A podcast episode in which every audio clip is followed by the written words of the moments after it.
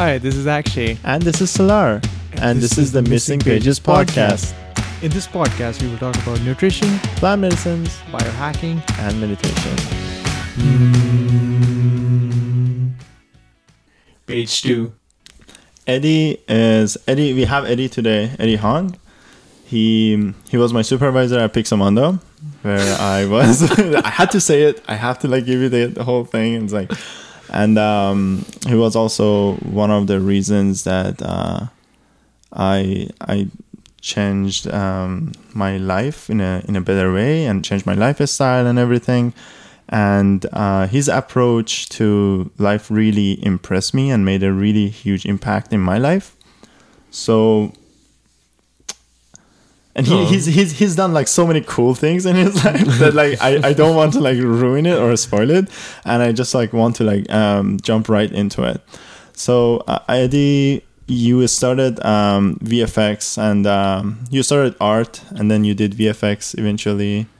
And uh, Yeah. so how, how did you do that? How did you happen to even like like art? Like were you like doing drawing from before when you in your childhood or something? Yeah, Like, yeah, how- yeah, absolutely. I mean, drawing has been amazing. Like, I don't know. I think artists just born to draw, right? You Yeah. know that deep inside of you that there's this ability that you want to create, and I think that creativity is, you know, part of all the artists. Yeah. Really, Yeah. and as you grow up, of course, you know the channels become evolved, and then um, became an illustrator, graphic designer. Of course, at that time, everybody have to kind of be both illustrator and graphic designer at the same time. Then after that, I decided that I'm going to go into computer animation. How how did it happen? So it's just Yeah. like you went to illustration and you were like, I don't want this. No, no, This is- I, I this too became boring. Yeah. no. I actually started my own design studio um, when I was a designer, and um, I worked mainly with um, with the fashion industry. But then after that, the fashion industry just you know it, it has its downsides. Yeah. So I decided it's no longer for me, and I rather go for something that is more um, even more creative, in my opinion, which Yeah. you know was the movie industry and TV Yeah. and and all that. So I furthered my study and turned into um, uh, artist in you know digital artist you know in the movie industry. Yeah, That's Yeah. pretty cool. yeah. so I I started um I started drawing in like 2010, and uh and very first time I started drawing, I was like like like as a um, for for a school I was like this is this is really sick. I can totally relate to what you're talking about as you as the first time when you draw and like you kind of explore that universe that you kind of like get into it and you're like this is this is really cool. I want to get better. I want to get better. And then you kind of like channel out like what kind of art I want. Like what do I want to do in the future? And you're kind of like mm, yeah. So so it's like I totally like feel what you're saying. Yeah. Um, I also come from animation background as well, but you you graduated uh, from Sheridan That's in right. 2004. Oh boy, I have zero clue. I think something like that. 2004. Yeah. Yeah. Yeah. When I was in my 20s, and um, and And you just kept going. Just you did the going. fashion design, and then Yeah. you you started your company. That's and- right. Yeah. And then I went to, I dropped all that. And then I became a, a 3D artist and then uh, movie compositor and, and then just keep going and going and just, you know, because I love my job. Yeah. Right. And I'm good at my job. So, in that sense, that I am, I do my job right. So when it's time to release the product, that I make sure that it's the best possible, and I put in hundred percent of myself into it. You do two hundred percent. I can confirm that. we were working together. Yeah. so in that sense, that I was, ha- I have that ability to keep growing, and people appreciate that effort that I put in. So, so later on at the end of my movie career, I became the VFX supervisor. So, Yeah. How, um, so how was how was the hours like uh, from the first studio that you worked at, and then eventually? you know, a VFX studio is always Yeah. long hours, right? So, um, yeah, I mean 15, 12, 15, 18 hours. I mean, you count it. Sometimes it's 24 hours just so oh. you can deliver a product In a single day. in a single day. Yeah. Oh. Yeah. So that, and, and because we're young, we can do it. We just eat and, you know, back onto the computer, right? And have another cup of coffee, have Yeah. another cup of tea, and have some sugar rush. And, And then you realize that, that there's 10 coffee cups in, in front of you guys. Like, uh, and you have to talk to in front of the clients and you know, it's like oh coffee breath not the greatest thing yeah. no but yeah generally it's not the greatest um, for health that's for sure sure. yeah yeah, I remember I was like, um, I had to do night shift from like 7 p.m. to like 7 a.m. or something. And Yeah. this is in Oakville. We were like working like 70, 80 hours per week. So it's, yeah, so it's all the same. So how did it, um, how did it grow in you that like, okay, this is not healthy? Well, like, did you have like, um, there was a point or there was like, it gradually like something grow in you and you felt that like, I really need to change something. Well i think the, the biggest indication was uh, a kidney stone starting to happen right? Oh, and with the kidney stone of course you know there's like damages to your body and you start peeing blood or you know things of that Oh. sort. And and it's definitely frightening especially it's a serious condition especially if you have never seen it. And um i mean this is kind of too much to share but you know It's um, already out. yeah, I know, I know. Um, but the main thing is there's red light, and you know that's showing, but you cannot go anywhere because you have to deliver. Yeah, and you're on a cycle and you're like, Yeah. I, I need a way out. Exactly. So I was thinking that um, why am I torturing myself when when this is happening to my health? I should be with the doctor and trying to get rid of this thing and heal myself. And why am I still worrying about delivering at seven o'clock in the morning because the client is in LA or in Germany or whatever it is? And not just to me is Yeah. it seemed ridiculous to me. Yeah. Yeah, that's that's crazy. So did you start like um going to gym and like do some like Yeah. bodybuilding or something like that, or like you started right on yoga and meditation? Oh yeah, you know we all did the the programs. uh, you know the the the. I don't think we can name any product names here, but uh, um, basically there are a lot of you know fitness programs that Yeah. you know we atten- I attended to, and, and and it was fantastic, um, wonderful. Really, it really pushed you a lot, and also you can be you know at the privacy of your own home to do it, right? Yeah. But then after that, I felt like there's limitation Yeah. to it as well. Then um, yoga came into my life, and uh, it's becoming wonderful. I felt it was challenging, yet it's Yeah. very peaceful. Your mind is like you just went through meditation at the end of Yeah. the class, and while your body is very engaged and activated, and that I think that was just absolutely phenomenal. Yeah, Yeah. I remember my first days when I was like doing yoga and I couldn't like even hold it like downward dog. I like, I can't, Yeah. I can't do this. I can't hold the balance. Yeah. Our like uh, those stabilizing muscles are so weak.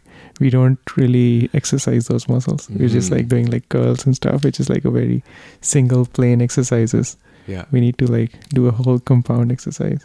Yeah, definitely. I think a lot of the fitness based uh, practice are very um, single muscle or a small limited group of muscle activation. Yeah, isolated. Yeah, definitely. While yoga is asking the whole body to move and Yeah. your breath and your mind, Oh, yeah. everything has to be in one plane, in unison, in order for this to work. So I think that's the difference, really. So what is yoga? Like where does it come from for somebody that's like doesn't know anything about yoga? Like somebody's like it's already like in that cycle of working and has a behind the desk job and all that stuff. So yoga came from India, and that was the Vedic practice. So they were back in the day. It was really just uh, a seated meditation, and that's the only yoga pose, really. So um, only so it has been a pretty kind of almost like a, a practice of devotion, dedication, you know, to the divinity, and it comes with mantras, comes with you know uh, meditation um, techniques and breath work and all these things that we experience right now on top of it. Um, it's only about 160 years ago that Hatha developed a series of postures that allow people to use these different postures as a moving meditation to guide their body into that meditated zone. But back in the day, at the very beginning, there's only seated meditation, and that's the only yoga pose there is. Hmm. Yeah. Yeah. That's No, interesting. Yeah, it's pretty cool. I remember when I was like, like I started as soon as I started like doing yoga, I felt there's another world. There's there's something else to this world that I, I haven't discovered, Yeah. and um and it comes with meditation. Yeah. So yoga is mainly a, a practice of the subtle body, the mental body, and the physical body.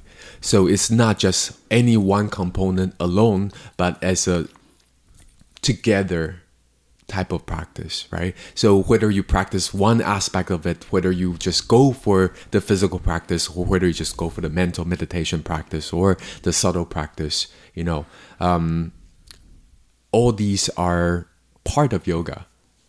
But together, since we're in this materialistic realm where our body is physical, then you gotta practice all three aspects of it. So that's what yoga really is about. Uh, how many types of yogas are out there? Like I heard like acro yoga, and that's what I was doing at some point um, Right. with with a friend of mine. hmm Um, but I know there are like different types and different There are passages. all yoga are hatha yoga. All moving yoga are hatha yoga. Hatha is just the hatha is means the moon and the sun. So it's the feedback between the moon and the sun. That feedback, uh, opposing force. That's hatha. So as long as you move, since we have gravity, we move against gravity. That by itself is hatha. You know, push and pull is hatha. So all these things are yoga. Um, in terms of the different type of yoga, there are different. Um, uh, the main category of yoga is there's the karma karma yoga, there's the uh, gyan yoga, there is the um, bhakti yoga, there is you know the hatha yoga. So all these really are the main categories of yoga, but they are not talking about like what we're talking about right now, like you know acro yoga or ashtanga. That's totally different categories within the hatha yoga. I think acro yoga is definitely something new. Yeah, a lot. See, the thing is, if you're saying that all these um, newly formed yoga are not yoga, Yeah. that's I don't think that's quite a correct um, description because hatha yoga, since it's also fairly new, if you don't recognize the newly formed yoga as a form of yoga, then you basically ignored the hatha yoga being a moving yoga as well. So really, everything has evolution as well. Yeah. So just because it has moved away from the traditional postures, it doesn't mean that they have ceased to be yoga. Yoga is a mental discipline as well as a spiritual practice. As long as you can, through the moving aspect of things, you can reach that. That is yoga. Yoga is the being, Yeah. not just a practice. Yeah, this is almost like jujitsu has multiple branches. Like jujitsu, there is one with sword, there's one with uh, bow, there's one with uh, yeah, bow and and arrow. it changes the name. yeah, It's- and it's Mhm. addition. It's an additional uh, variation of it, hmm Yeah, which based on the principles. yeah, Yeah, Hmm, that's pretty cool. yeah, yeah. It's this is all part of the learning. right? Yeah. Um, there is something in yoga that's like um, it's like a vibration that like um starts with like just humming. hmm Um, why why humming? So, yoga, I mean, in terms of the um, the tradition, has a lot of to do with vibrations. Whether is the vibration really is talking about the vibration, the energy between the two atoms. So, saying that whether it's singing bowl, whether it's mantras, whether it's humming or saying om, you know, all these are to create a vibration between the items. So with the right intention, we can create that vibration to send it to either food, to ourselves, to our mind, to the people that you love or hate or whatever it is, you create that vibration. And that is part of the practice. Hmm. So why do people say om? It's the cosmic yes it's the sound the seed sound right? So all these things are potent. There are something called uh, um, uh, uh, bija yoga bija mantra. So bija mantra is the seed sound of the true mantra like the the essence of the mantra. So all these are um, um, the main vibrations that people use to activate things. So, so back in the day, people would chant when they're preparing food, you know, to make sure that they imbue that food with the right energy to feed and provide nutrients to their loved ones. Of course, as they pre- you know prepare the food, and that's the power.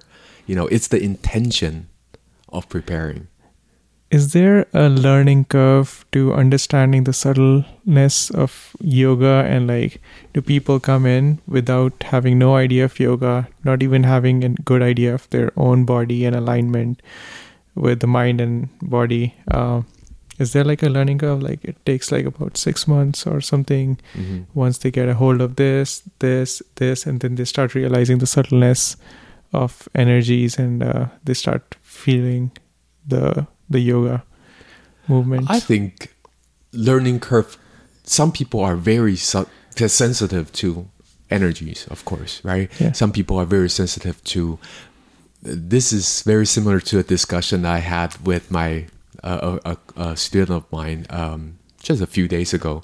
It's almost like if you are not a co- uh, if you're a coffee drinker, for example, and you go to drink tea, but then, whether it's green tea number A, B, C, D, for you, it's all the same, right? Perhaps you can kind of feel, oh, okay, there's a bit of a difference. There's this more roasted, maybe, the, but then you cannot tell the subtle difference of it. But if you are a tea drinker, especially if I'm serving you green tea and you're a green tea drinker, right? You'll be like, wow, there's a little bit of grassiness to this, and there's a little bit of acidity to this, then you can discern the subtlety between each single cup of tea. Even the temperature creates a different flavor, creates a different experience, right?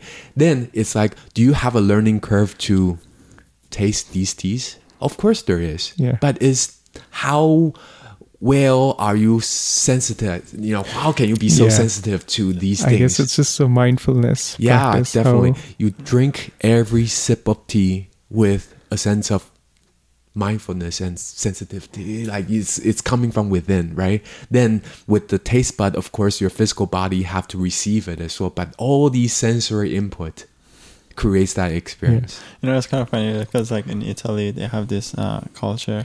If you're there's no coffee to go.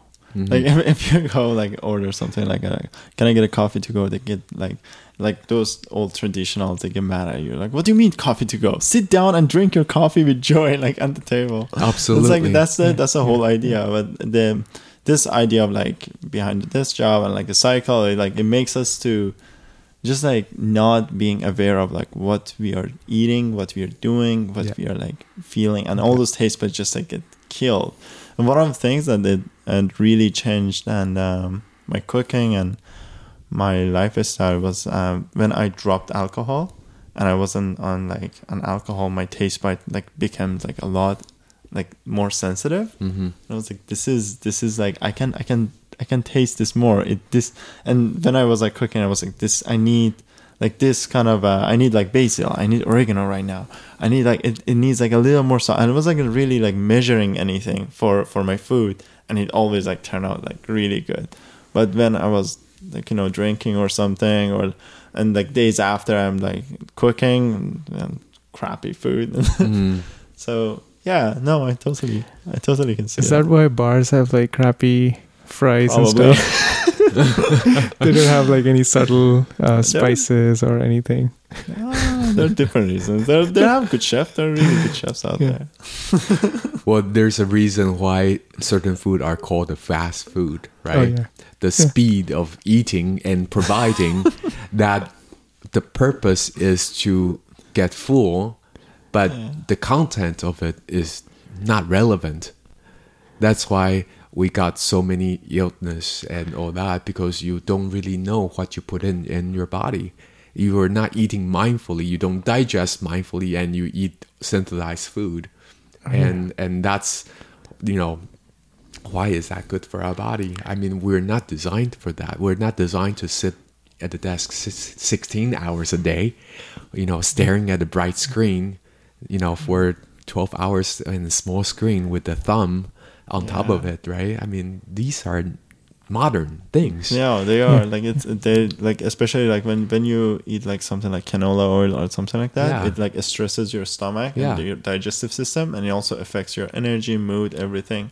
And then when you do like, it let's say uh, for to my experience, if I if I'm having a healthy un- unhealthy diet, um, and like eating fast food that week or something, and then I do yoga, those the vibrations that like that you were talking about, that like the um, mindfulness of being aware in the in the in the in the environment, all that stuff. It's really hard for me to channel to just like get in there. I'm like, yeah, it's. But when when your diet is right, when everything is right, when your senses are high, then then you are in that moment and there you're experiencing like yoga 100% like the full experience the exclusive experience of Well, it. it's also, you know, when you eat well, obviously it's a type of mindfulness eating, right? So when you're doing this kind of mindfulness eating, knowing that you're feeding your body with good food, first of all, your mindset becomes, you know, more grateful for the food that you have been provided or you're eating then with that mindfulness and that gratefulness that you go and practice something that is supposed to be good for your body then all that is just to enhance the ability the, the, the experience of yoga really right? So it's it's it's it's come down to respecting your body really. It's not about the food that you eat.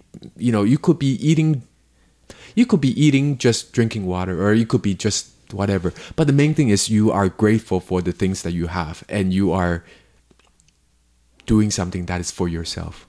And i think that mindset really just changes everything right? You don't have to be filthy rich to everything everyday organic food in order to hmm. feel the ultimate result of yoga. Yeah. no you don't because a lot of like a lot of the original practice comes from Vedics, which they've been provided with food. They've been yes, they live in a cave. They've been worshipped. They that's their lifestyle, and they chant the sacred mantra, and that's what they live through, right? But it's that type of gratitude of people providing them. It's a type of gratitude to the life they have and the dedication that they have, and that make them a great yogi, right? You don't need all the fancy things. That's for sure. It definitely like promotes the idea of teamwork as well. Like back back then like our ancestors like everybody had their part in the society. It was like okay this person provides food and this person kills like the animal or something or like gather the vegetables.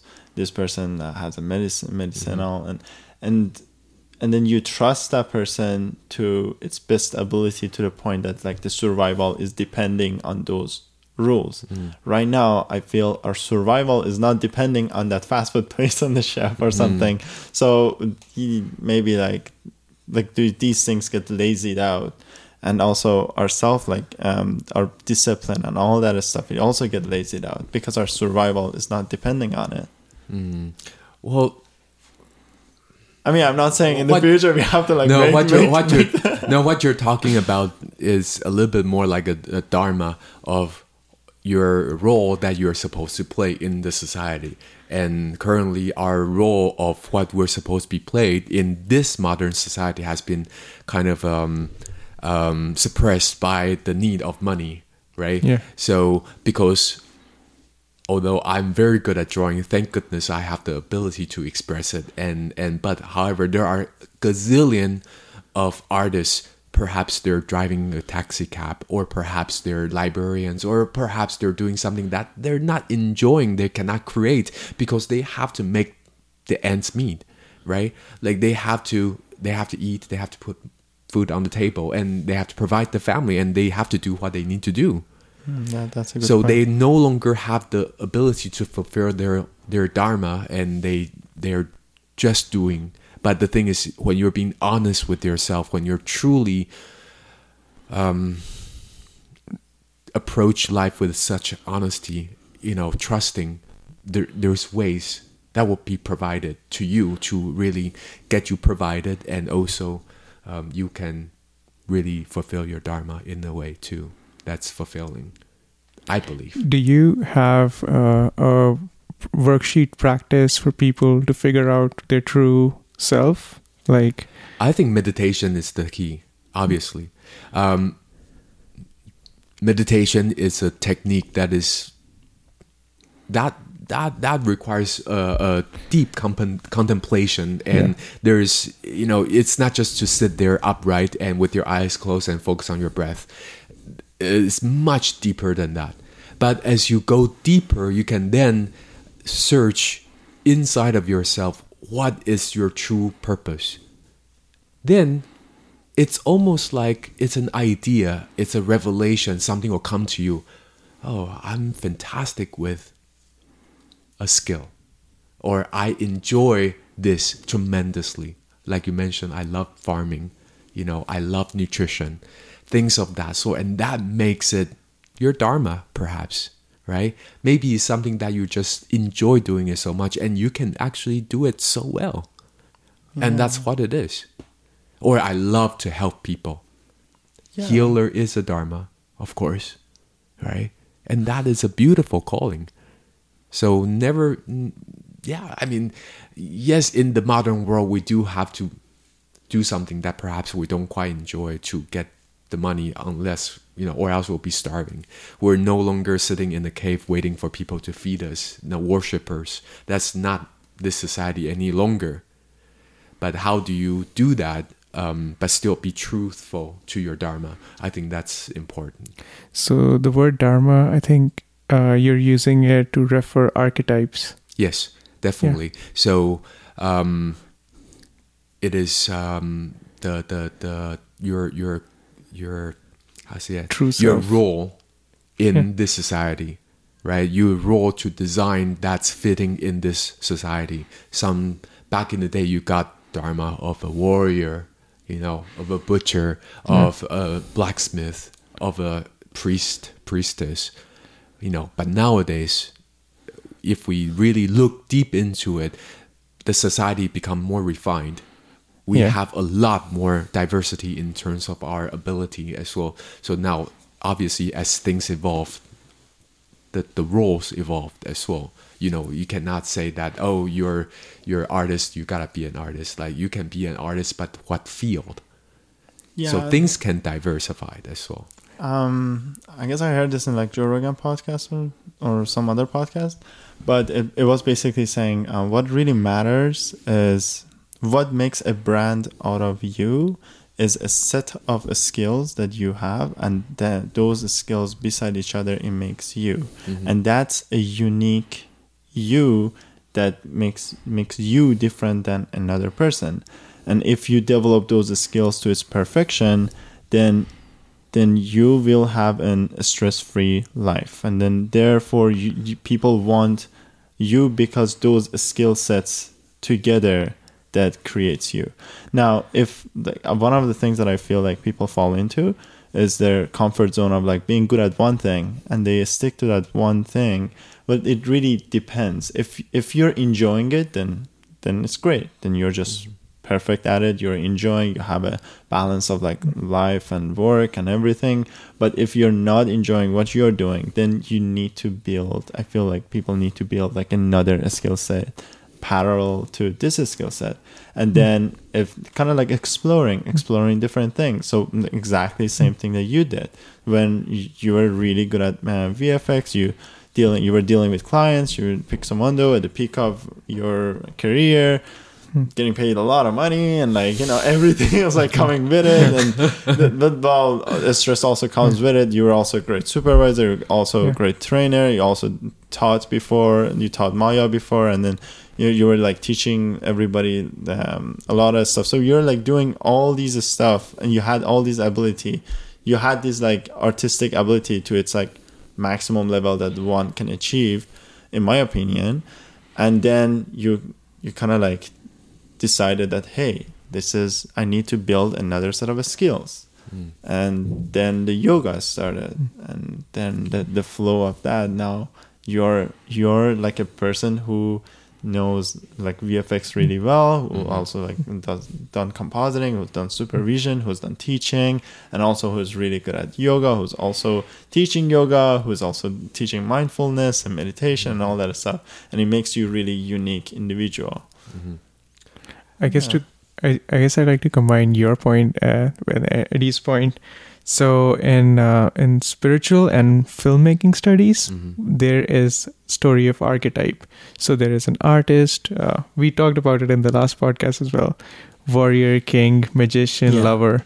So what you're saying, this a bunch of skills when you combine it together, and when you combine it, you would come. You can categorize it down to like four or five categories that would have existed in an ancient culture. Like somebody who's a researcher now, his skills, if you take it a thousand years back, might have been a magician or Mhm. somebody like an uh, academic person. And uh, yeah, this is the the it just gets really like detailed out Archetype. and branched Yeah. out and like in because like our world is Yeah. um, their world is very more simple Yeah. like our ancestors world were maybe more simple now our world is more complex. We have Yeah. internet. There's a lot of and with that complexity complexity complexity. I can't Yeah. even say this. Yeah. Um it, it comes the Yeah. um, the branching and the details Yeah. and and all that And and people- which is amazing. Yeah. Mhm. and people sometimes get pushed into another wrong direction and then they start hating their life and work and uh, they need to rediscover their true self But you have to know that yeah the skill set does not define you either. Hmm. That's just part of you, right? It's almost like you're forgetting to address the person of who really who you are as a person. You're just really talking about what am I good at, right? But how about are you a kind person? Are you a compassionate person? Are you a good lover? Are you, you know, a good father, good mother? You know, all these things are who you are. It's not are you a good artist? You're not oh, you're a bad person. You know, Yeah, yeah. It, it's it's it's That's that's, so just part of you. That's part of your your skill set. So it's not so much of the you know the VFX no longer agree with me. Um, you know, I have reached my skill set of my you know my top or whatever it is. That's not true. It's that I have re-examined my life. That this no longer fulfilled me as a, a being to allow me to grow further because it damages me and there's certain part of it it's not so much the physical damage it's also the spiritual damage to myself as well and through that i feel like this path has need to take a turn and then I find that, hey, you know what? I enjoy yoga. I'm going to explore that because there is, it seems like it's a continuing path. Then I change my path. And am I scared? Was I scared? I was scared. Of course. of course, right? Um, but you know, it's it needs to be done. Like if I am sitting there comfortable every day, if you tell your if you go to a teacher and say, "Hey, teacher, have you ever failed? Have you ever make uh-huh. mistake?" and the teacher said, "No, I'm a saint. I never make mistakes. I will run away from this person."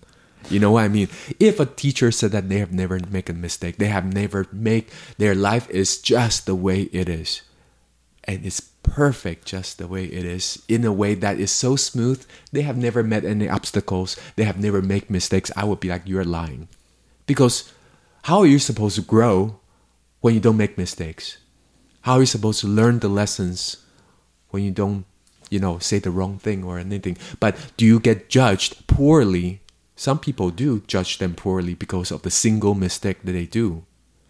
But can you find that human nature to really forgive them just because they're also human? Right? So that's why I have a little bit of a question with the guru system. You know, a lot of people think that guru are these people that have absolutely reached the peak of their enlightenment and they have never fault. And I'm going to follow their orders explicitly.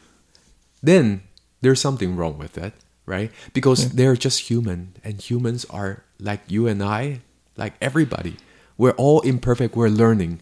How is it possible that they have reached enlightenment and they should belong in the you know astral world? They are not in the physical realm anymore. So since they're here, they're just like us.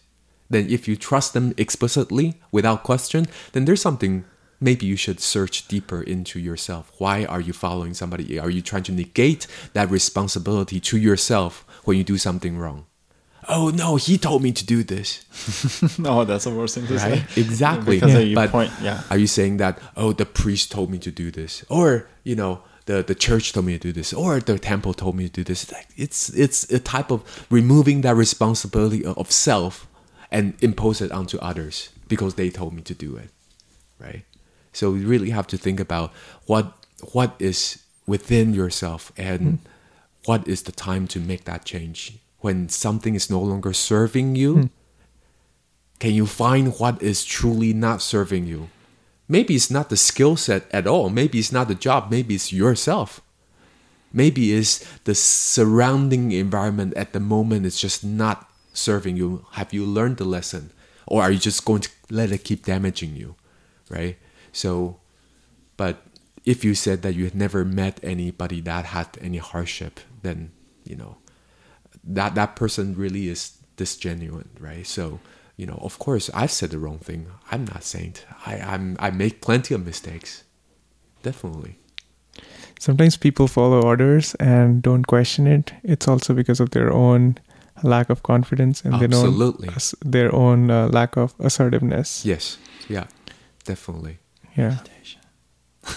hesitation, Meditation. meditation. Oh, that builds that confidence. It builds Yeah. the fundamentals. Of, yeah, yeah. No, that that's definitely true. You always have a choice.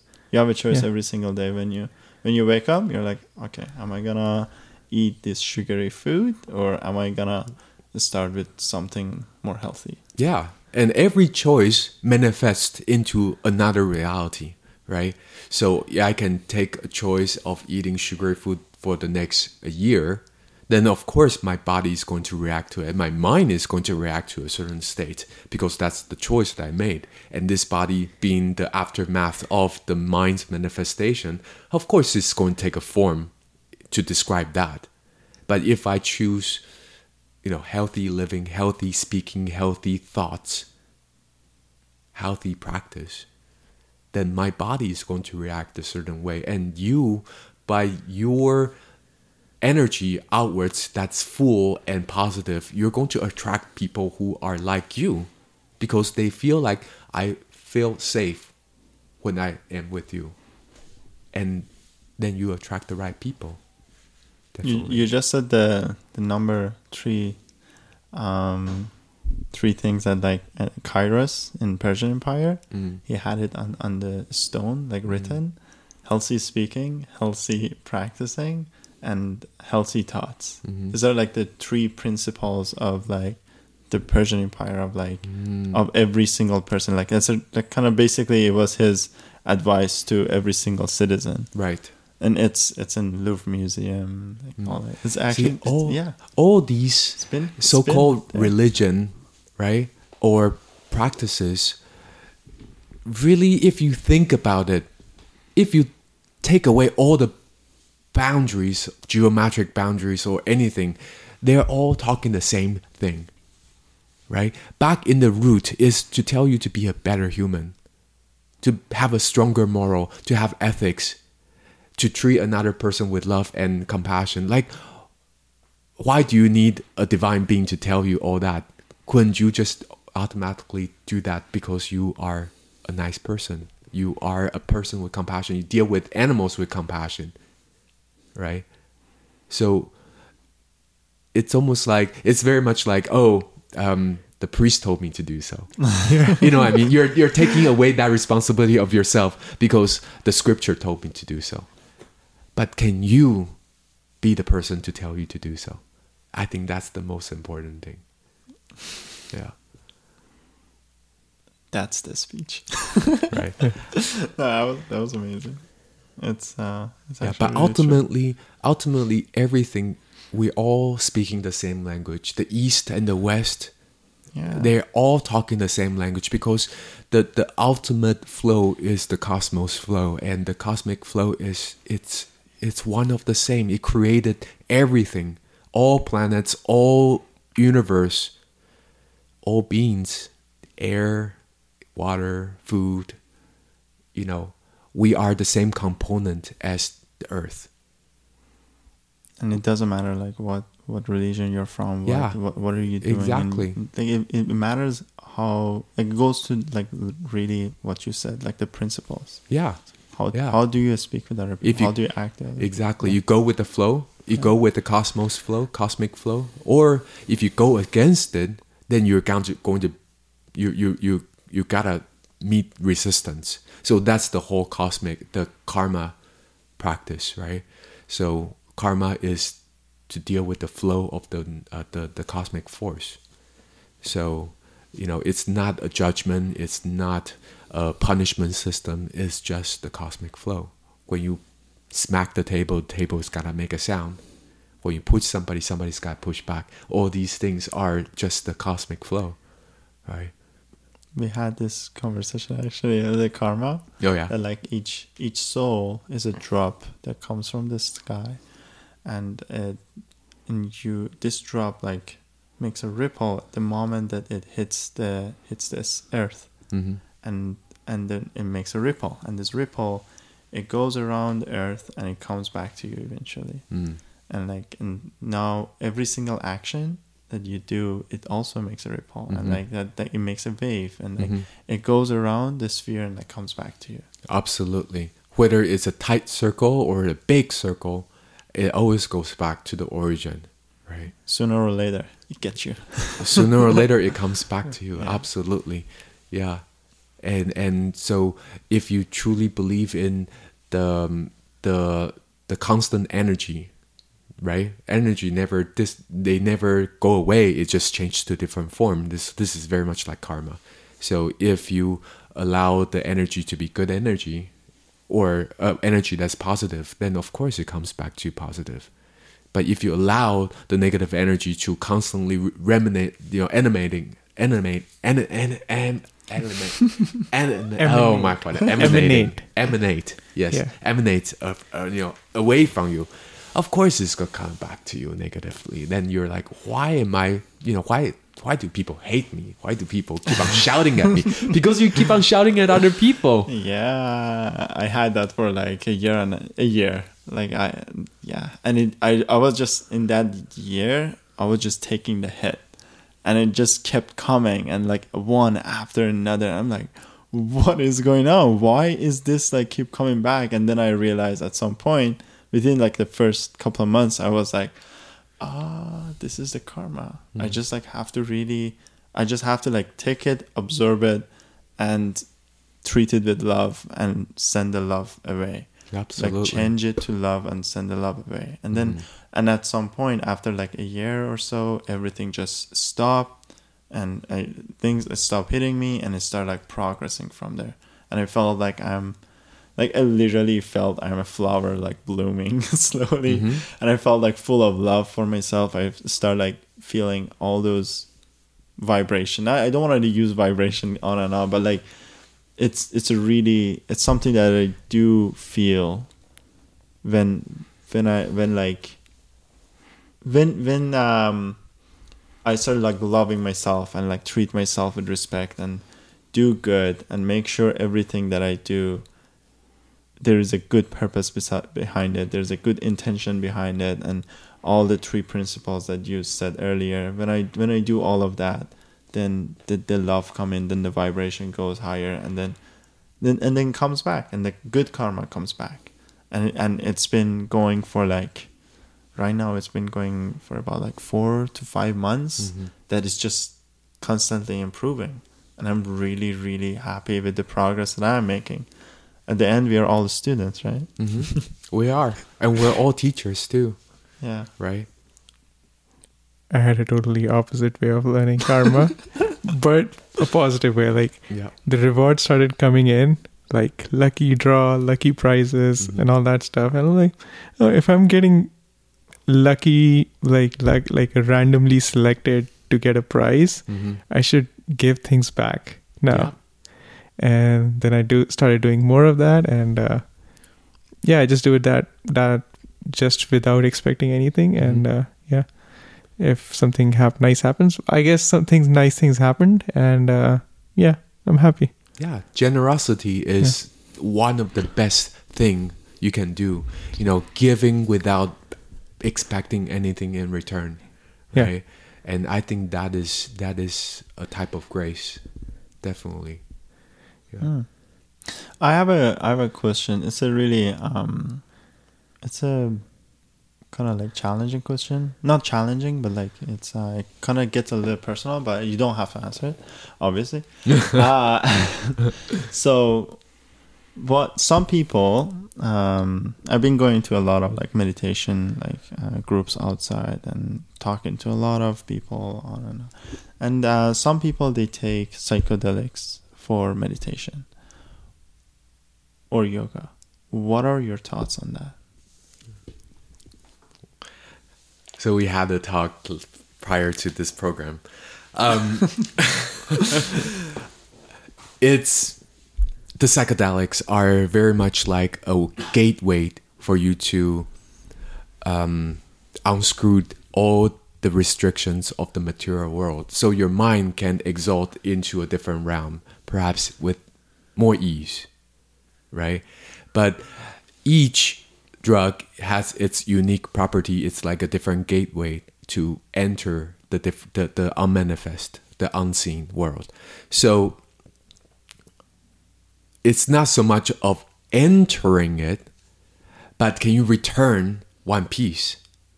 So just like if I am unscrewing all the screws in your body and send you to this place, when you come back, are you a rattling car walking in on earth? Right? Or are you one piece that's still solid? So even for people who teach pranayam, breath work, at the end of the pra- practice, you have to root them back down with grounding breath. So it's people who do these type of practices. Are you have do you have enough training to take them back and root it back to this physical world? If we, like I mentioned before, if we are meant to be existing in the astral world only, then we wouldn't be in this plane. If you're here in this physical world, learn the rules of the physical plane, and you have to learn from the physical plane. So that is just an access of the unseen, so you can take a peek of it, right? But to come back several pieces, what what is it serving you? It, it serves not nobody, nothing. You're just kind of having a trip. And second thing we talked about is this: it's almost like sending you, putting you in your car, and you have no way of knowing how to drive, and push you into the highway and tell you to go 100 kilometers an hour, but you have zero clue of how to navigate in this speedy highway. Then what is it serving you? You go in scared, fearful, knowing that you might hit something. But if I tell you that when you go there, you have to obey all the rules and how to navigate through this, then you enter it with a sense of security, with a sense of confidence. Then you can truly know and get the benefit of the psychedelic drug, right? But if you don't do that, so a, a responsible shaman or a responsible practitioner would have told you and give you all these things, rules and guidelines, morals, ethics of practicing drugs of that sort that opens your awareness and have the ability to take you back and ground you back to this reality. That's a true practice. But if you're lacking any of them, then you're really just a person that knows the gateway and show you the way, but then not taking responsibility to reintegrate you back to this world. Then, then, then, you know, then a drug dealer could do that, right? Then they they don't call themselves shaman; they call themselves drug dealers, really. So you gotta think about when you enter that, are, what kind of mindset are you entering it with? Hmm. What is the intention? Are you just going to get high? Then get high, but you have to know how to come back as well, right? A lot of people got lost in that world, so their their mind is half in that world, half in this material world, and they're they're come back half half of them really, and you can tell they're not all there together. Yeah. Oh yeah, I, I've seen I've seen I've seen those examples. Yeah. Like, um, the post traumatic stress sometimes I come from um, some people that they just take it and from like somebody's hand in a party or something and then they go through to a really negative journey and then afterward they they don't know their friend doesn't know doesn't take responsibility that friend just leave them alone and and then they're on their own and that trauma it chased them and it, to the point that um, there was this girl that she was saying that this trauma was like chasing her for about like six months Mm-hmm. And and she came she was in that uh, session to ta- to do meditation and learn how to bring ground herself back. Mm-hmm. and she was saying like i cannot sleep at night. I have nightmares in the past six months. I can take um i cannot really my life is like really unstable. I cannot work. I'm not being productive at work. Mm-hmm. uh, all the stress and all that yeah there are examples out there. And then it, it, you know like there's a there's a thing you can all, always like close your eyes to those examples or you can be smarter and like you know look around it's like oh okay. So how did you do it? What did you do? Who did you do it with? In what environment did you do it? And there's like a lot of what did you eat? And did you mix it with like something else? And, Mhm. and uh, you know all these things that the questions comes in which at the end it only lead to one point did you take responsibility for what you took Mm-hmm. And did you find the right guide as well? yeah right? Like all these ancient rituals are taking days to cleanse your body, cleanse your soul, cleanse your mind, all that before you take it. Then, even during the taking of it, it's another seven days or 10 days to do this entire process, not three hours, four hours. You know, then they take a few more days to really release. You know, then they send they then they can reintegrate it back to their tribe or their society. You know, there's a whole journey, but people just want just like what we talked about, fast food, right? Yeah. Fast drugs, Fast- you know, fast fast, experience. Yeah. You know, gotta get it to me, give it to me, Yeah. let me experience this. And Yeah. of course, you're going to come back not quite right. there's no shortcut Yeah, there's no shortcut. Do it the right way, then you get the full benefit of it, right? It's it's a type of res- taking responsibility for yourself, of course. Yeah, and uh, but there is of course there is uh, also those courses that you see that people go to like let's say Costa Rica or Peru and all that, and they do it properly. They spend a couple of thousand dollars through guidance, and there are real guide out there, but it costs a lot of money, and it costs you a lot of dedication, a lot of responsibility, a lot of practices that you have to do, and it goes on and on and on. Mm-hmm. Now, like you, this is also for each person probably like takes a risk as well of like, are you really like, do is this necessary? Like, uh, are you really? Is that trauma that you have in your life? Is it really a trauma? Is it something that you cannot fix with like with just doing meditation and like take the slow turn, or like not that meditation is slow, but like it's like it could be a little like more gentle rather than like a hit like that. So I, to my to me i feel if it's not that traumatic or something that is really gentle and it's like and it's it's gonna be like for joy or like as you said just a high or whatever this is it's best not to even like go toward it because it's gonna it might there's a 50-50 chance that you might fall off the other edge Well, I think you you mentioned a few points that I I think is quite important to mention. First thing is, um, a true shaman select their pupils. They don't just let anybody experience this. You know, so if they're charging you thousands of dollars just to experience it, they're what we call the black lodge. So they are in a way that they are they're they're not the greatest type of people to go with. You know, people who are in the work of healing and enlightenment and bringing light into other people's soul. Yes, we charge, but we charge it to a point that is just enough. So we, since we don't, we live in this society, we operate in this society. We have to have money to eat. We're not just drinking water from the leaf, you know we have to have survival skills, but we take enough just so we can get by and have comfortable life. But we're not going to charge extortion amount of money just so we can get rich. There's a difference. Yeah, So, it's a healthy exchange. Yeah, mm. it's an exchange of energy and exchange of service. But if I'm starting to charge gazillion dollars so you can have this great high, then that's Black Lodge, right? Mm-hmm. So same thing as I you come to me so I can extract your sexual energy. You know, all these things are so-called black lodge. They're they're they're different practices. You have people who going into this energy type of a work. You have to recognize whether you've been taken advantage of or not.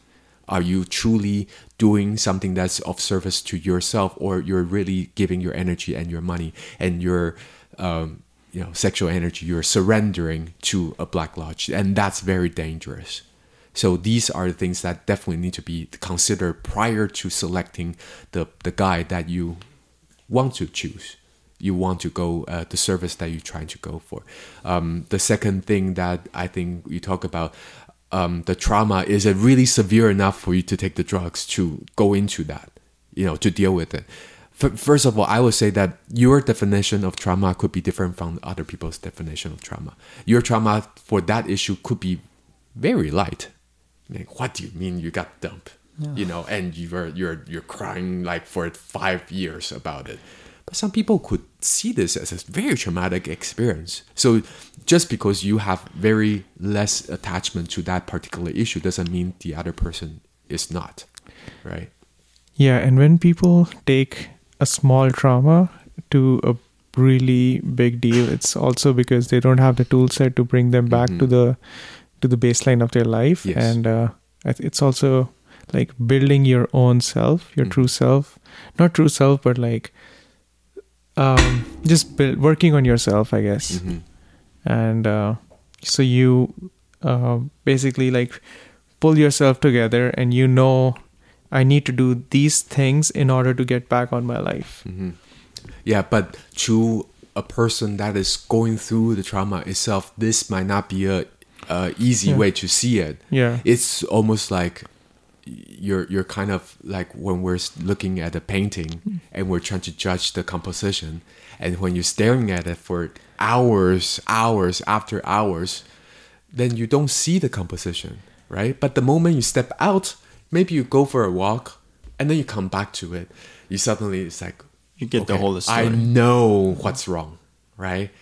But some people who are trapped in their own trauma, it's very challenging for them to tell them to, hey, step out and let's take a look at this. They they sometimes they're not ready to step out. They're not ready to heal yet. And they mm. certainly cannot see the overall shape of the trauma when they're inside it. It's very challenging for Yeah. sure. Yeah.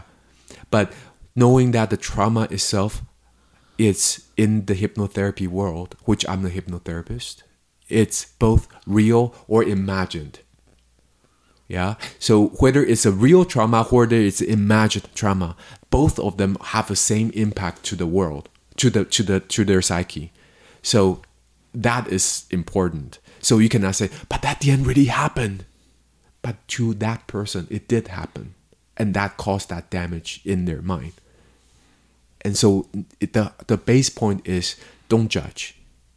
You just use your compassion to, to, to heal that person. And when the person is not ready to receive yet, leave them alone. When they're ready, they will call out for help. Yeah. Yeah. Right?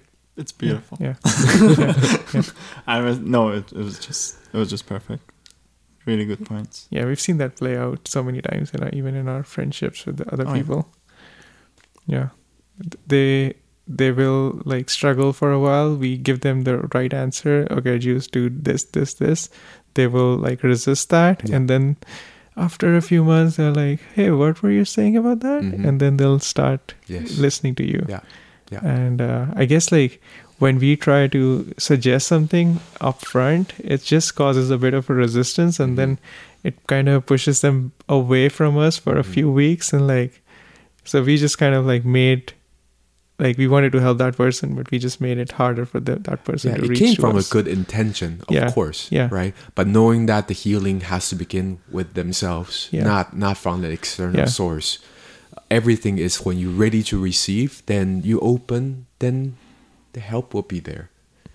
Right? Whether Yeah. it's from friendship, whether it's from random stranger, whether it's from the cosmos, the divine intervention, or what you call it, right? It's it when you open your mind to it, it will come to you when you're ready and that's what it is really I remember Yeah. like um, in, during that time that I was like I said I was just taking the hit. There was this moment that um, that I had a conversation with a friend, and then she was like, "Hey man, take that judgmental glasses off your face." Mm-hmm. and then and and that was a point that I was like, "Oh." Shoot! Like I'm shit. Like I'm so sorry. Like this. Then then I don't realize like I just like went back and like look at like what I said. I was like, holy crap! How did I say that? Mhm. and like you know like then then you feel like you'll be like full of shame at that point but it's okay it's like you know everybody make mistake as long as exactly you make sure that like you compensate and like you make sure that hey i made a mistake i understand i'm going to change. Yes. And how can i how can i like you know how can we sustain this friendship still? How can i feel the part the part of your heart that i hurt? And uh and the, it's it's obviously hard. It's not obviously just like oh like you know one one item and then piece of puzzle and you fix it put it there. No. When when you hurt it takes a lot more to fill that gap. Hmm of course. Yeah. It almost takes a part like people need to have that energy or maybe understanding of how to stand up when they fall down.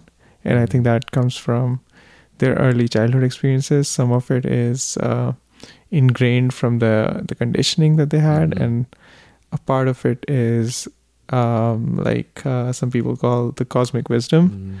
and um, but then again that cosmic wisdom sometimes gets cloudy by the co- cultural conditioning and uh, how you what you feed yourself and like how you like the routines you build around and all that stuff and uh, yeah i guess it's also yeah it's it's just about trying to f- find the things that uh, resonate with you and like going with that rhythm. And hopefully that rhythm will take them to a place where things become much more clear and you start noticing yourselves and like start picking up yourself from uh, wherever state you are. Mhm.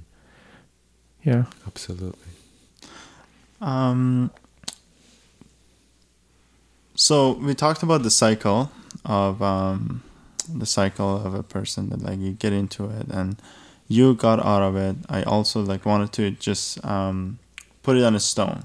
What is your recommendation for people that they're in a cycle? How do they how do they fit that time? How did you pull it off? How do, what do you recommend for somebody's who has a certain lifestyle and he feels that he's trapped? he's not able to look at himself like uh, like take a step back and look at himself from a third person like how can he basically what is your getaway solution from like a person who feels trapped in that situation I think everybody's very different. You know, my experience cannot translate to, you know, to you or to you. Like it's it's everybody's very different.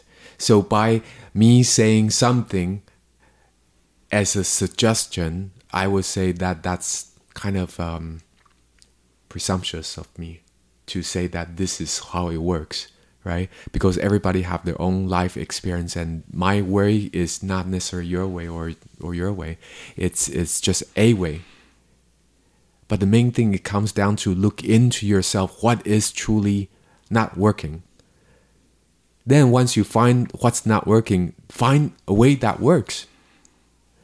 Whether it's dancing your way out or whether it's screaming at the top of your lung, whether it's going to do charities, going to be with animals, be with nature, be with yourself, whether you know all these things that you are facing yourself not to face not to be distracted by something. Some people are like you know what?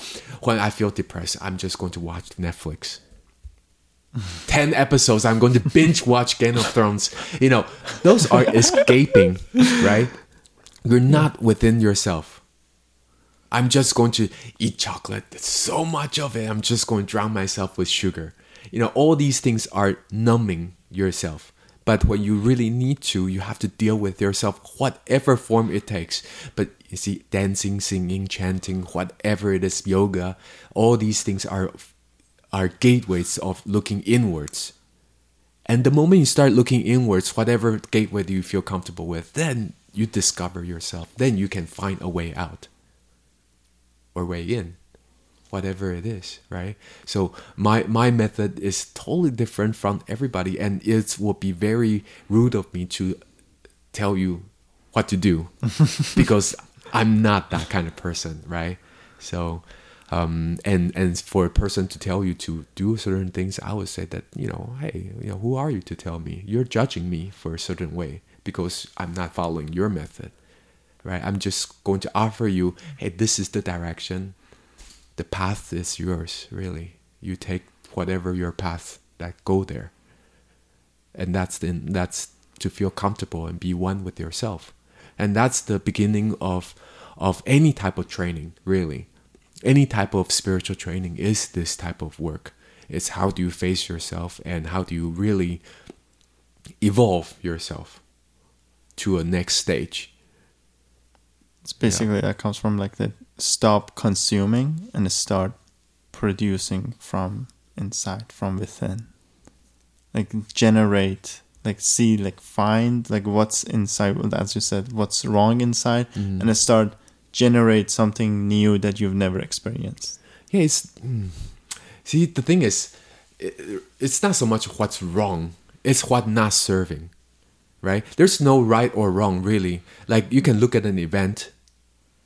One person could be said that's so right, but the other person would be like that is so wrong. There's no right or wrong. It's just what's not serving you at this moment. When it's not serving, push it away. Make it serve or whatever it is, right? No, like right or wrong is another judgment Yeah. again, but it's what is blocking you. What is the the energy that's blocking you, and can you remove it or can you soften it or can you change form? Then that makes you flow better, right? Just like what you say, everybody's unique. So how can you say that there's 10 methods of making you more enlightened? Yeah. Because then you categorize people in 10 categories only, Yeah. right? Yeah Yeah. So being gentle with yourself. Yeah, love yourself. Yeah. I mean, if Yeah. you don't if you don't treat yourself respect, if you don't take care of yourself, who's going to take care of your you best? It's you.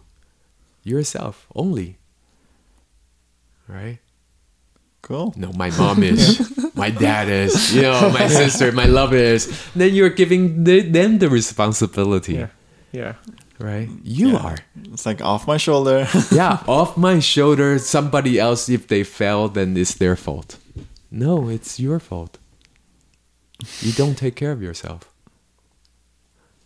could you suggest like one simple activity that people try in their daily life Meditation is definitely the best thing.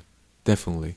Meditation has um, I mean, it's almost like it's almost like I'm telling Yeah, you to yeah, drive. You yeah. know, it's it's a it's a it's a it's a it's a it's a practice that is deeper than what the physical body seemingly be doing, just sitting there or lying there or whatever.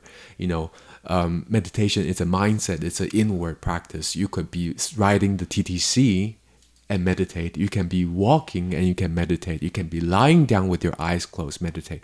You can be sitting upright. You can do whatever it is. You can still be in a meditative mode. You can breathe and you can meditate. right?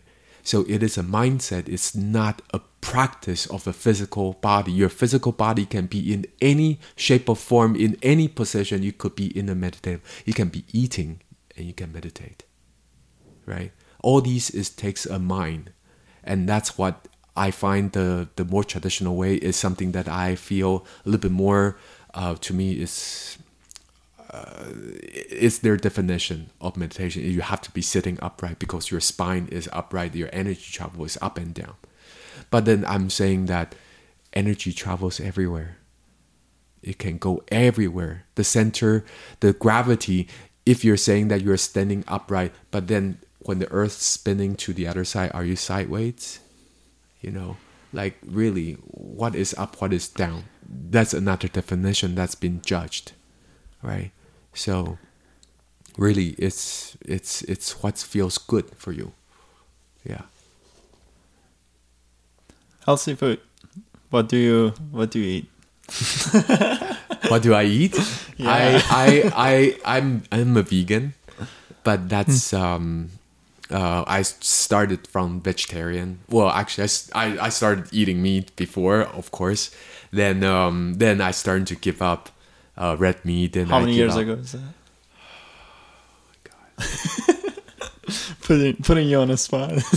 18 years ago, I guess. wow. Yeah, 18 years ago. Oh my god, I'm starting to age myself. yeah. Um, yeah, and um, I mean, different reasons come in different times, right? You know, at the end, it's really all about compassion, and it's about the the technology has advanced so much so in our society that you do not need to kill to get their nutrition value.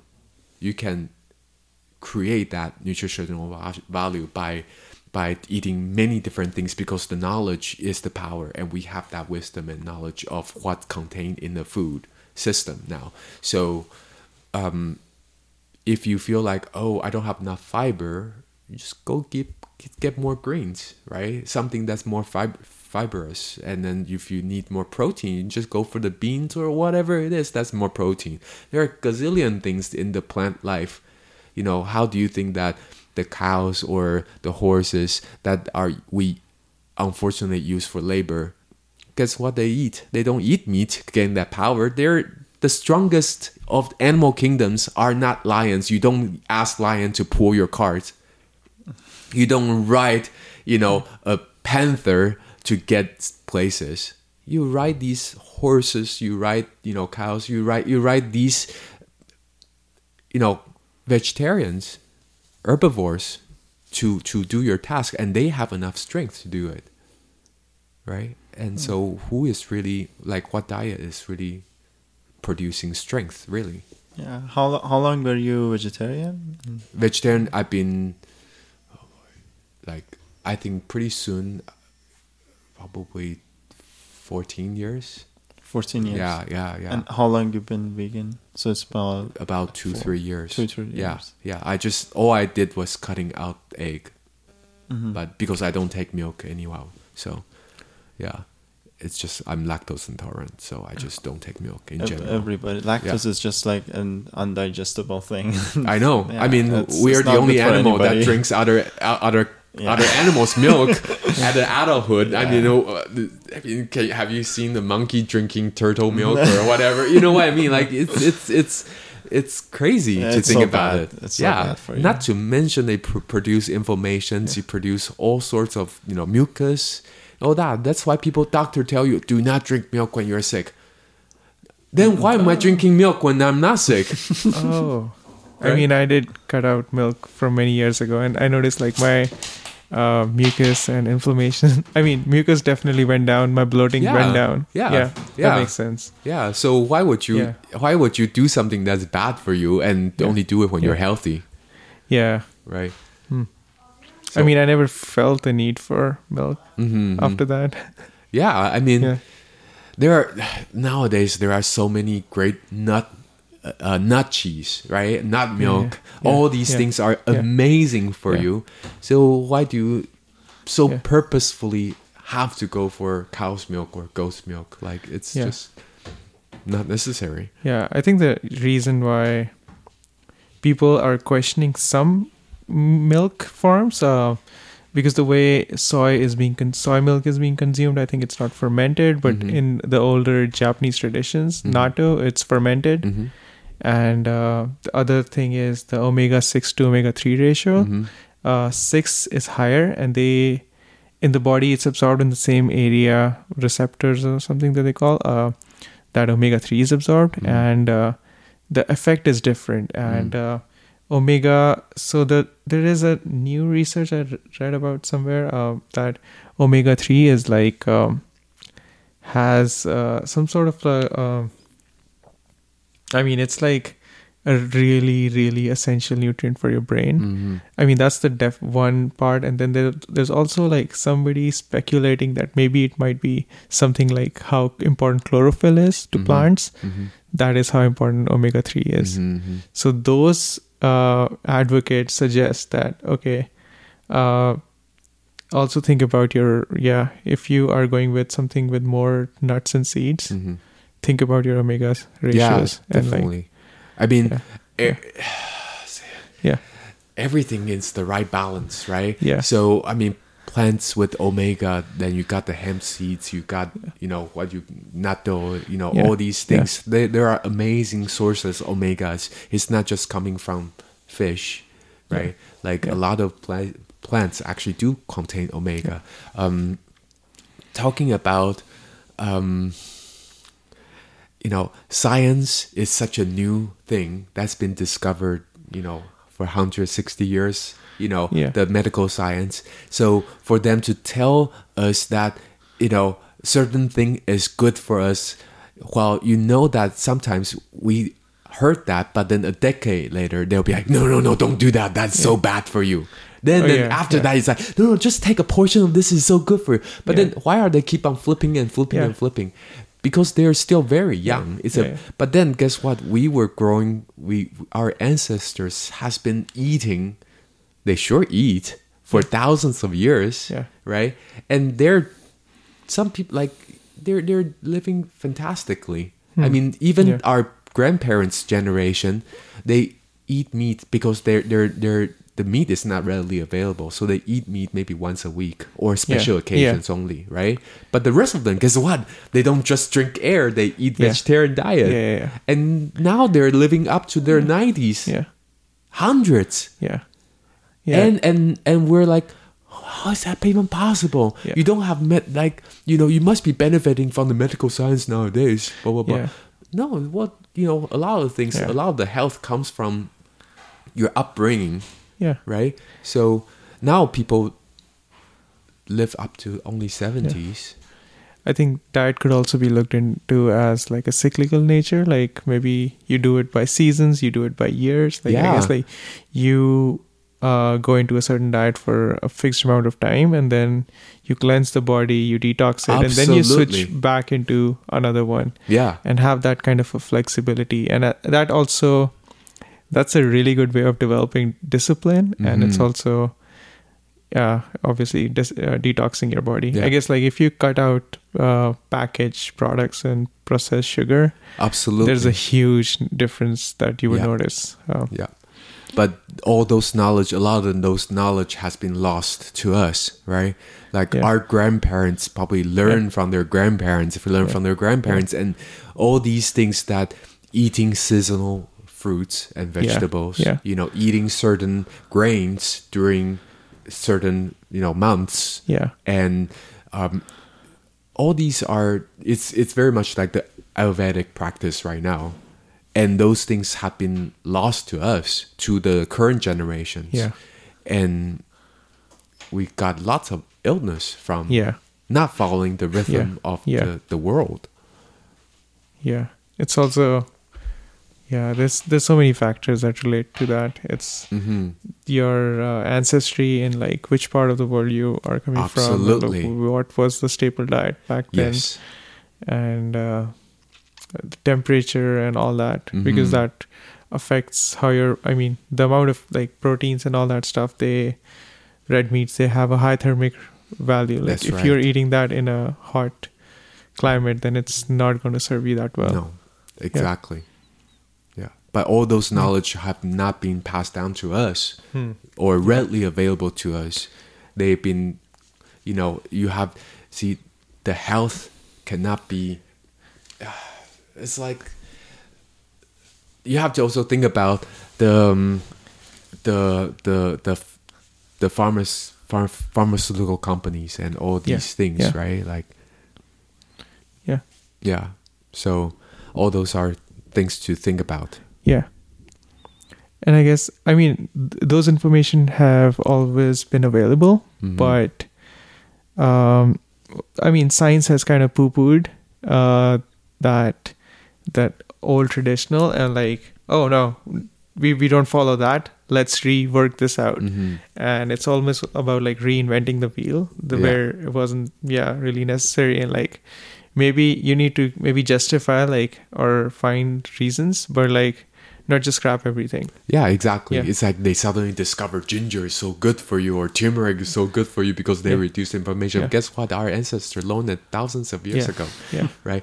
Like Indy, my told us told me that the moment he fell on the street with the bike and then his mom comes in and just shove a spoonful of turmeric into his mouth and tell him to swallow it. I mean, they don't Uh. have medical science to prove that back then, but you know, like nowadays they're like, oh, turmeric's so good for you. Rub Yeah. it on your Yeah. everything. It helps your uh, recovery for injuries. Like, yeah, we know it. Yeah. In Iran, we have this thing like when when you have a, like a scar, or like a bruise or something, you just put turmeric and egg. And Yeah. You put it there and wrap it, and that's it. The day after, it's like kind of, it Yeah. has a base feeling. Yeah. But if you tell the medical science right now, it's like, no, no, no, no, no. I gotta put aspirin on. You gotta put like, you know, Polysporin on or whatever, like to heal the scar or whatever. Like they just want to sell you. Obviously, they get money out of it, right? So Yeah, Yeah. I was actually talking to this nurse who she's she has like thirty years experience, and she was telling me that if you have a light headache and you don't need uh, Advil or anything, just don't don't take it. Mhm. Let your body fight it yeah, because that that's a the, your body is gonna if you take it, your body is gonna uh, start this anti-immune system Mhm. against yourself. So anti antibiotic and all that. Yeah. So who inspires you? In the yoga and like in general, like a Oh, philosopher and like any like philosopher, any like books that like you've read that really change your life. This is it. well, I have many teachers, uh, yoga teachers, of course. Um, um, and I have many uh, esoteric teachers as well. Um, all these are, I mean, they're all amazing people. Some are here, some are not here. My hypnotherapy teacher, master, you know, all these. Um, I find teachers are how say they, you have to discover your own really. Um, because my teacher might not work for you. My teachers might be a different teacher for you right? Um, just like this I, I find i find um, like everybody have their own journey i guess really. And, and my teacher could be totally a stranger to you because you don't identify with the teaching. Or it could be um, or or vice versa as well. So i think it's it's it's how say it? instead of telling you who my teachers are i would say that when you meditate if you do meditate have a meditation practice ask your teachers to show. Then your teacher will show up the person whether it's in the form of books it's in the form of podcast in the form of yoga even in the form of workplace the teacher will show up the right person will show up and you would know when the person shows up. Because they they're almost like you you just know that they have so much to offer and there's so much to learn and they resonate you resonate with the person so much so that that you just want to learn from this person and i think that's the true teacher really yeah Is there any last last word you want to tell people? Because I feel like we want to slowly close this out. Yeah, definitely. yeah, yeah. I think the main thing is, um, you know, you have to you have to do what what you feel good in the group consciousness. So we are all moving in this world together. If you think that you're alone, you're really not alone. If you feel like you're you're doing everything yourself, you're really not because everything you're you're just one of the many components of the world. So by abandoning your role, you're you're really dragging everybody down as well. It's for everybody to evolve together that's really how we slowly, slowly evolve as a human being and as a species of its, its, its own. And then also the mind evolve into a, into a higher plane that where we used to exist or where we were very comfortable being at. But now we are kind of trapped ourselves with iPads, with phones, with games, and with all these materialistic things. We forgot that there is six other layers that we have, you know. And um, I think it's it's important to know that you're not alone, and there's so much to learn.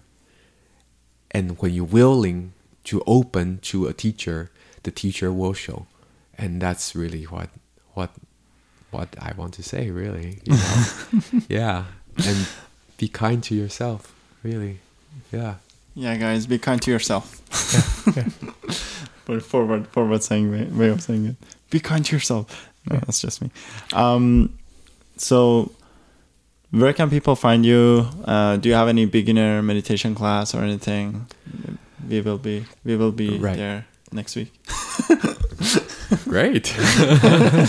well, recently I have the pleasure of being the direct director director of um, of Inye Yoga and um, which locates in the border of Mississauga and Oakville. Um, we have amazing teachers there teaching meditations. Um, in the next springtime, um, me and two other practitioners were going to open an esoteric school. So that is something uh, we have in mind to practice, uh, to bring the people who are ready to go deepen their practice um, with the energetic side of things. That's a school to teach that, to teach manifestations, to teach meditations, teach um, rituals, to teach um, astral projections, all, all these things. Um, ethics, morals are the strong points of this Reiki energy works all these things are what we teach at that place. Of course that's just a component a component of the school. We'll have offer we offer yoga we offer beautiful practices of physical practice as well. So that's what the space offers. Um, it's mainly for the community whichever level that you're at whether you're still at the physical level of practicing planting the seed of yoga or whether you are ready for deeper work of the energetic side. That's what the school is about. So, and that's going to be available starting pretty soon. Yeah. Awesome. What's, uh, how do you spell the website? Um, yeah. So Inye Yoga, it's I N Y E yoga.com. Mm. Cool. And you can find me there and um, send me the email. You can see it there. Yeah. Yeah. Definitely come to visit us. Join it's the a, flow. it's a beautiful practice space and lots of devoted practitioners. So it's it's a beautiful space. So if you're in Oakville or Mississauga, come over. Yeah. Love I, to have you. I I've seen your your pictures of like your own house, and I was like, holy crap, this guy really takes the extra step to make it like really look cool. so I, I yeah, I haven't seen it, but I totally believe you. Like I, have seen your work from the past, and I'm like, thank this you. Is, this is amazing. Um, I have this crazy idea uh, to close this. Um, if you do uh, om and then we follow you afterwards, or we do it twice. Of course. Yeah. So first you start and then. Sure. Let's take a deep breath out and let all the breath out. As we inhale, let's breathe to the top of your lung. And.